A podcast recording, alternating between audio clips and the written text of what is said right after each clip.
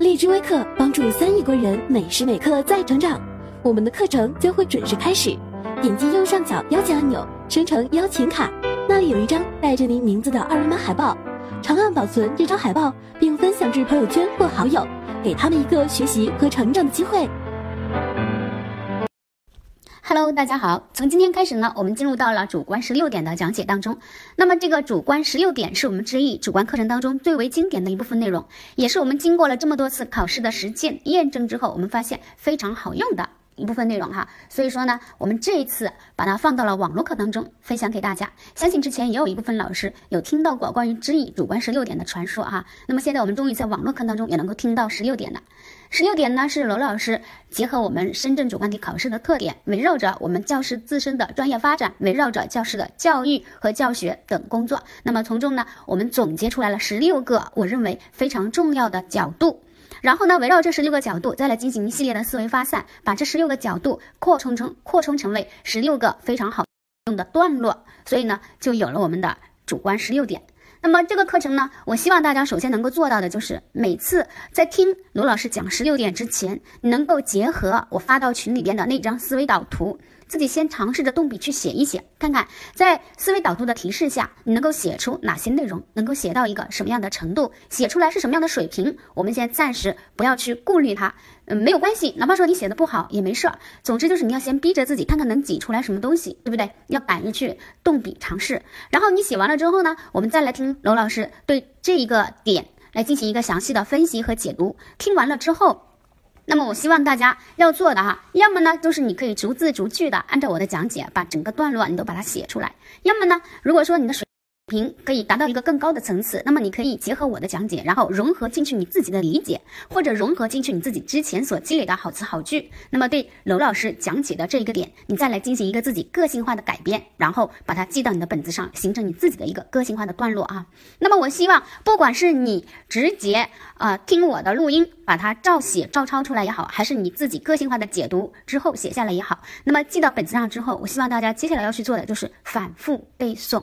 这个很重要，因为很多老师会反映说，呃，我没有东西可以写，我觉得自己写出来很苍白，写着写着词穷了，啰嗦了，等等。那不管是呃什么样的问题，其实我觉得都归结于一个这样的症结，那就是可能我们的肚子里面储备的东西还是不够的，我们练的太少了，积累的太少了。所以说，我们就从第一步。这是最好用，其实也是最笨的一个方法。开始，那就是我们可以先去背诵。当你背熟了之后，熟能生巧，你会发现很多时候遇到这种相类似的话题，你很多句子你会情不自禁的蹦出来。那包括刘老师自身，其实我也是有很大的背诵量和阅读量的。如果熟悉我的老学员就会知道，我自己已经有好几个积累本了。为什么说在讲主观题的时候，我经常能够做到出口成章，对吧？就是因为其实很多东西我已经记下来了，烂熟于心了，而且在用的过程当中，我会加进去自己的理解，会去加工，所以说这些东西它就变成了我的东西了。那我希望大家慢慢的也能够达到一个这样的程度，而且呢，主观十六点，我可以拍着胸脯很自豪和骄傲的告诉大家，我们不仅仅在主观题当中可以用到，那么在我们接下来面试的结构化当中，我们也是经过验证的，我们很多。也反映十六点在结构化当中也是非常好用，而且我们现在很多老师上岸了之后，在写，比如说国际校长让让他写的这种演讲稿啊、发言稿啊，甚至是教育论文的时候，十六点里面的很多观点、角度和好词好句都可以把它拿出去使用。所以说呢，这十六点，我希望大家不仅仅是抱着应试的这样的心态，我们来学习它，更要抱着一种哎，不断的去充实自己，让自己更加呃。更加有涵养这样的一种心态来学习它哈，那你如果说能够以这样的心态去学习它的话，我相信你一定会更加主动的去消化、内化和吸收里面的一些东西哈。好，那么呃话不多说，接下来呢我们就进入到我们的第一个点，第一个点呢是终身学习。终身学习的话呢，它是我们教师专业发展里面非常重要的一个途径。那么也是我们自习近平主席提出了我们的好老师要有扎实学识之后，那么这个终身学习它就变得越来越重要了。在我们深圳主观题的考察历史当中，我们并没有直接把终身学习拿出来作为一个单独的主题来考察过大家哈。但其实呢，它也可以放到其他的话题当中去考。比如说我们在一九年的时候，我们那次考试当中。一九年哈六月份的时候，我们的三个学段，我们最后一道题，它考察的是呃粤港澳大湾区教师的角色定位与自我价值实现。它让我们以这个呃为题来写一篇教育论文，对不对？你看粤港澳大湾区教师的角色定位与自我价值实现，角色定位，那么我们就可以把终身学习者这个角色定位把它放进去，对不对？所以说，终身学习其实也可以放到我们当时那道题目当中，作为其中的一个点去写它哈。那终身学习的话呢，呃，它作为好老师的话题也好，作为教师的专业发展这样的话题也好，作为教师应该扮演什么样的角色这样的话题也好，它都是呃必须要写到的一个点，对不对？那接下来的话呢，我们就来看一看我们的终身学习是用什么样的思路去拓展它。首先，我们拿出这个导图，我们来看一看。对于一个段落的拓展，我们的思路肯定是先分析为什么，也就是说，我们来解读为什么要这样做。那么解读完了为什么之后，接下来我们再去写怎么做。注意，在整个段落当中，为什么它应该占据的是少部分，而这个段落的主体应该是怎么做，就是谈做法，对不对？那么我们看看终身学习为什么要终身学呢？这里我们可以从名言警句入手。可以从好词好句入手，当然也可以从时代背景入手，因为教师要终身学习，跟我们这个大的时代背景也是分不开的，因为我们就处在一个瞬息万变、知识更新速度非常之快的时代当中，这也就要求了我们教师必定要不断的去学，对不对？所以我们在分析为什么的时候，我们可以以名言警句作为起头，也可以以时代背景作为起头来分析。当然，分析完了之后，那么接下来你可以简单的阐述意义，或者。描述不这么做会带来什么后果？记不记得我在上一次课当中提醒过大家，正说意义和反说后果一定是二选一，还记得吧？所以呢，你要么就只说意义，要么呢你就只说后果。好，那么我们就来看一看教师为什么要终身学呢？我们先来看这一部分哈，为什么要终身学习？那么跟终身学习有关的名言警句，大家有没有过这样的积累呢？我们最常见的，应该很多老师都听过的这句话，就是要给学生一点知识的亮光。教师就要吸进整个光的海洋，这句话应该听过吧？好，还有马卡连科他也说过，学生可以原谅老师的严厉、刻板，甚至吹毛求疵，但不能原谅老师的不学无术。你看这里也是强调老师学习的一个重要性，对不对？那么除了这些名言、名人名言之外，名言警句之外，我们还有，比如说要给学生一桶水，教师就要把自己打造成为一条奔腾不息的长流河，或者我们古文当中也有“水之急也不厚，则其覆大舟也无力”。嗯，学然后之不足，教然后之困。你看，这是不是都是在阐述教师要不断的去学，对不对？这些就是从名言警句入手来引出我们的这个话题。当然，除了名言警句入手之外呢，我觉得我们还可以从时代背景入手。时代背景的话，比如说我们可以从我们的这个知识，呃，这个速度更新非常之快的时代背景，比如我们可以这样说啊，世界飞速变化，知识更新的速度大大加快。对以传道授业解惑为己任的教师而言，只有树立终身学习的理念，才能使自己拥有源源不断的力量源泉，时刻为学生提供鲜活的成长清泉，对吧？你看这里的话，其实我就是把时代背景和意义结合在一起了。我阐述的就是我们的这个时代，它是一个知识更新速度非常之快的时代。那么教师只有终身学，才能怎么样呢？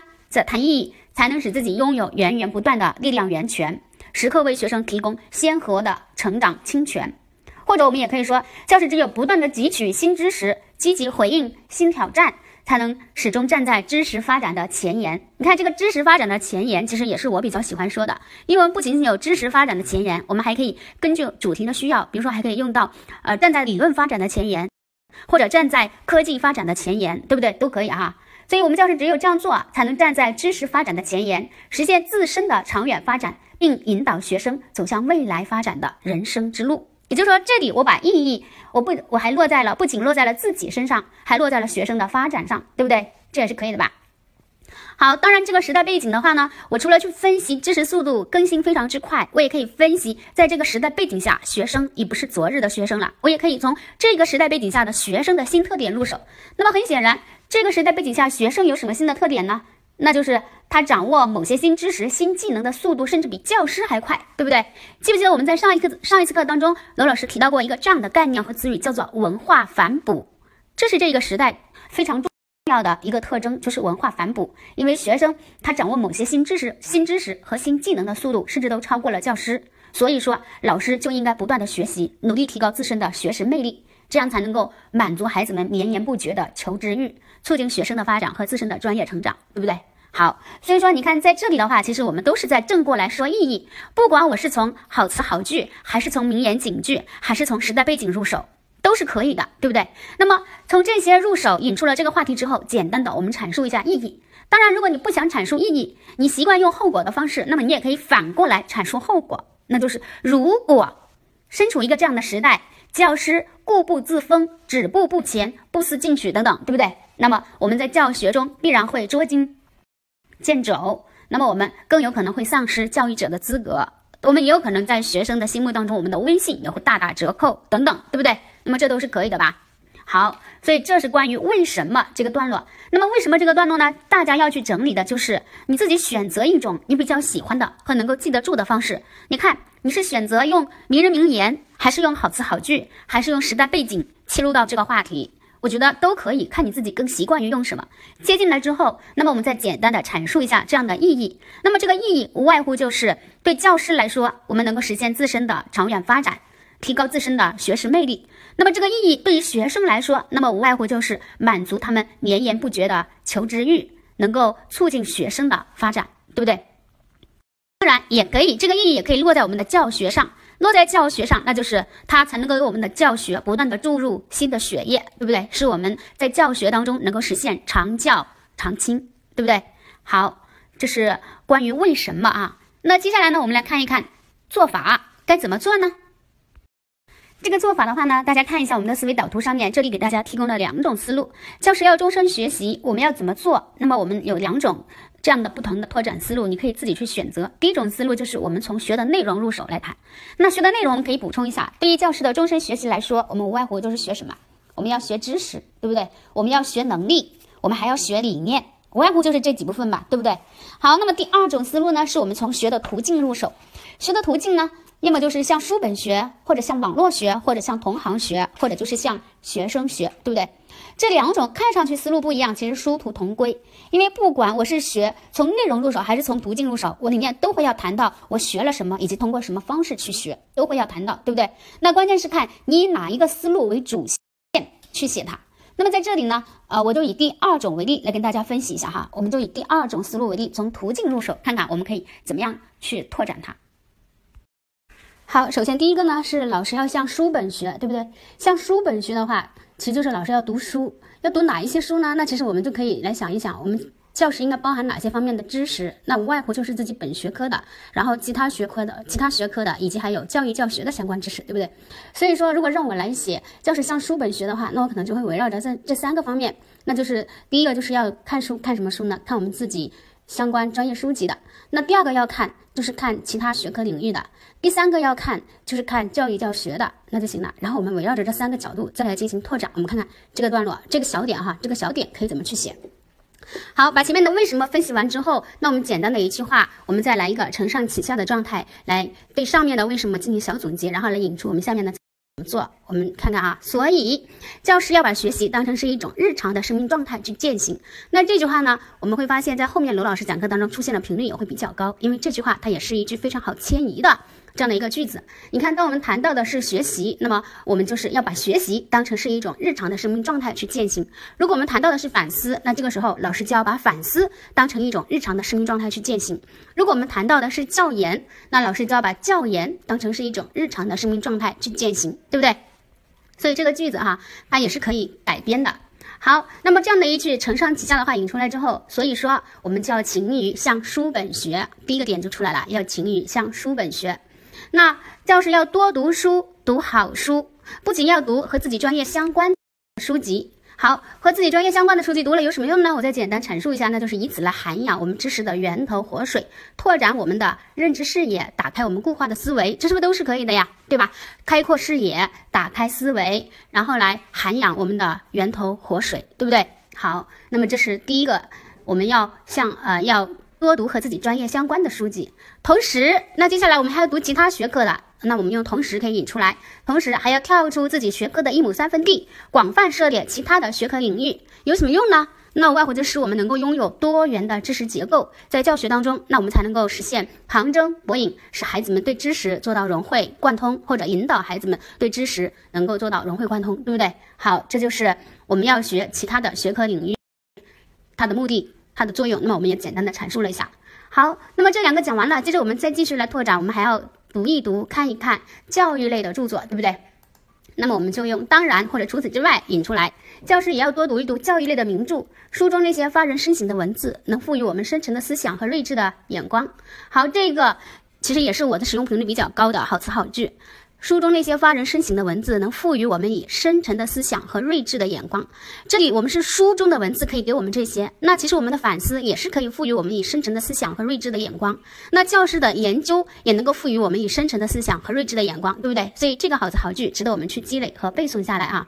那么书中那些发人深省的文字，它能够赋予我们以深沉的思想和睿智的眼光，干什么呢？是我们对教育的理解更加理智起来，对课堂的把握那也就随之智慧起来，对吧？这其实就是你读教育教育类著作，你的好处就是把它把书中那些的经验和智慧能够用到我们的教学当中，使我们能够更加理智的去看待我们的教学，更加智慧的把握课堂。好，这就可以了。这就是第一个层次，向书本学，我们围绕着三个小点来展开的。那建议大家呢，在思维导图上可以做进一步的扩充，我们就把这三个小点，就是读本专业的、读其他专业、其他学科的，以及读我们的教育类的著作，把这三个小点补充上去就可以了。然后自己在头脑里面再把那些好词好句再把它记下来啊。好，那接下来我们来看看第二个小点，就是我们要善于向网络学。善于向网络学，我们可以怎么样去呃扩充它呢？那其实我们自己要做到心中有数的呢，就是你要知道我们向网络学能够学什么，网络当中有哪些东西是值得我们去学的。我觉得最起码能够想到的就是，首先网络当中它有海量的资源是值得我们去学的，对不对？这些资源，那么我们要去捕捉它，要去筛选它，还要去加工它。这个时候就可以把这些资源变成自己的东西了，为自己所用，是不是提高我们的教育教学的技能力？那当然，网络当中还有一些这样的视频呐，它是告诉我们怎么去使用一些先进的现代化的教学手段呐，使用一些现代化的这样的教学软件呐。等等，那这样的一些视频，它其实也是我们可以去学习的，对不对？好，那么我们看看我们怎么去拓展它哈。其次，要善于向网络学。随着科技进步和学习媒介的多元化，像这些句子啊，我觉得我们张口就来了。比如说，随着科技的进步啊，随着呃人工智能时代的到来呀，对不对？都要能够张口就来哈。随着科技进步和呃学习媒介的多元化，教师要与时俱进，不断拓宽自己的学习渠道。这样才能提高学习的效率。好像网络学，因为网络是一个很与时俱进的学习渠道，对不对？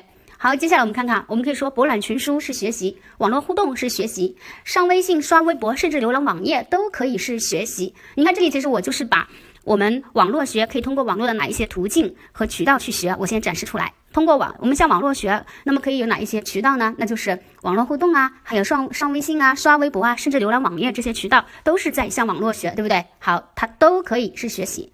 教师要有敏锐的嗅觉，这个也是我喜欢用的，也是我经常用的。老师要有敏锐的嗅觉，那么这个嗅觉不仅仅是用于自己的专业发展，那么用于我们的课堂教学，用于我们的育人，都需要这种敏锐的嗅觉，对不对？那么在这里，老师要敏锐的嗅觉有什么用呢？那就是能够对网络上的那些海量的教学资源来进行捕捉、筛选和加工，然后建立起自己个性化的素材库，使我们的教学能够不断优化和推陈出新。好，这就是我们的，我们呃向网络学。当然啊，网络当中的那些视频，你如果想写，我们可以继续往下写。如果字数差不多了，到这里我觉得也差不多了。如果你继续往上往下写，那就是同时网络当中还有许多丰富的学习视频，可以教授我们怎样去使用现代化的教学手段以及先进的教学媒体等等。教师也可以呃认真的去学习，对不对？也可以认真的去学习。那么它的作用其实就是为我们的教学注入新鲜的血液，对吧？使我们能够常教常新，是不是都可以啊？对不对？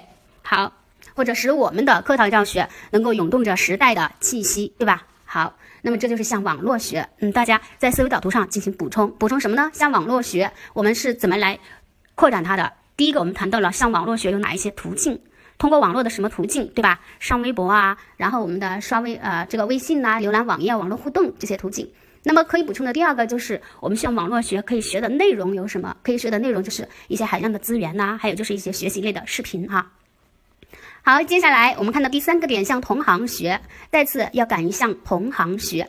向同行学，我们看看怎么去扩展它呢？那我们扩展的思路其实还是向同行学可以学什么，以及怎么向同行学，对不对？是不是可以从这些方式、这些方面去思考？向同行学可以学什么呢？你看同行当中，我们自己也可以想出来一些呀，你也可以写的呀。同行当中有哪些东西你值你觉得值得你学的呀？那无外乎就是比如说他们呃对教育教学的一些独到的见解呀，他们对教材的一些巧妙的处理呀，对课堂书突发事件的一些智慧化的这种化解呀，还有就是和学生相处的时候他的那些用心的地方呀，等等等等，对不对？还有当然还有班级管理啊过程当中这样的一些妙招和技巧，是吧？所以可以学的东西很多，在这里呢，你可以列举那么几个，这样一来，我们写的整个段落就会显得更加的生动和充实，而不是一味的在凑好词好句或者一味的在凑理论了，对不对？好，你看这是学向同行学，可以学这些。那么向同行学可以怎么学呢？无外乎就是你跟同行怎么学啊？要么就是交流呗，对吧？你们交谈呗，切磋呗；要么就是你去请教呗。要么就是我们的集体备演、集体这个备课和教研呐，对不对？还有就是我们的听课、观课、评课呀，这些途径嘛，是不是也是可以写的呀？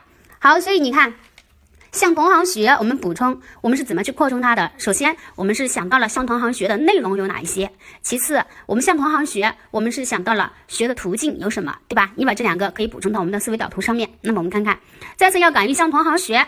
为什么能够向同行学呢？你看，三人行必有我师，对吧？这是我们经常说到的吧？因为同行身上也会有一些优点，会有它的闪光点呀。好，你可以说三人行必有我师，也可以说他山之石可以攻玉，对吧？同行身上总会有自己的闪光点。如好，这个如我们要举出来的就是可以学的地方。如什么呢？刚刚我们讲到的这几个呀，如他们对教育教学的独到见解，对教材的巧妙处理，甚至呃。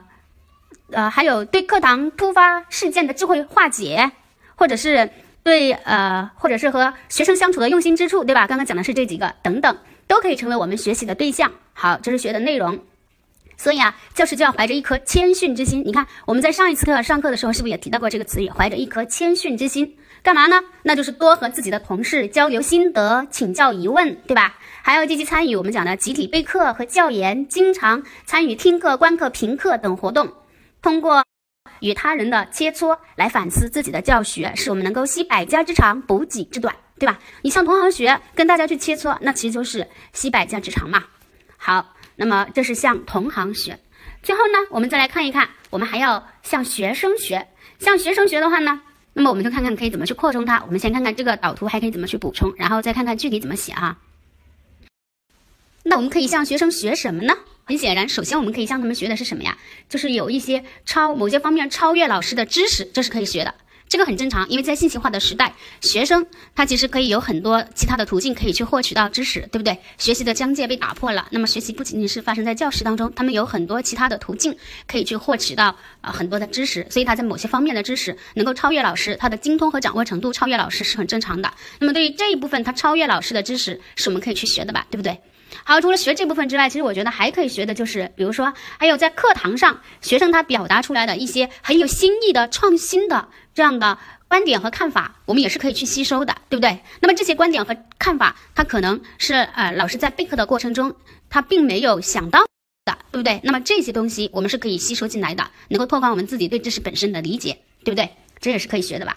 还可以学什么呢？其实还有孩子们这个呃。孩子们的这个天性当中的一些闪光的地方，孩子们天性当中的一些，比如说他们的包容啊，他们的好奇心呐，他们的创造力呀，这都是可以去学的，对不对？所以我觉得学，你如果真的想写啊，孩子们身上有特别多可以学的东西，你可以简单的把这三个小点补充到导图上。第一个学什么？超越教师的知识。第二个学他们独特的观点和见解。第三个那就是学他们的这个嗯优点，就是我们讲的他们的比如说包容心呐、创造力呀、好奇心呐等等。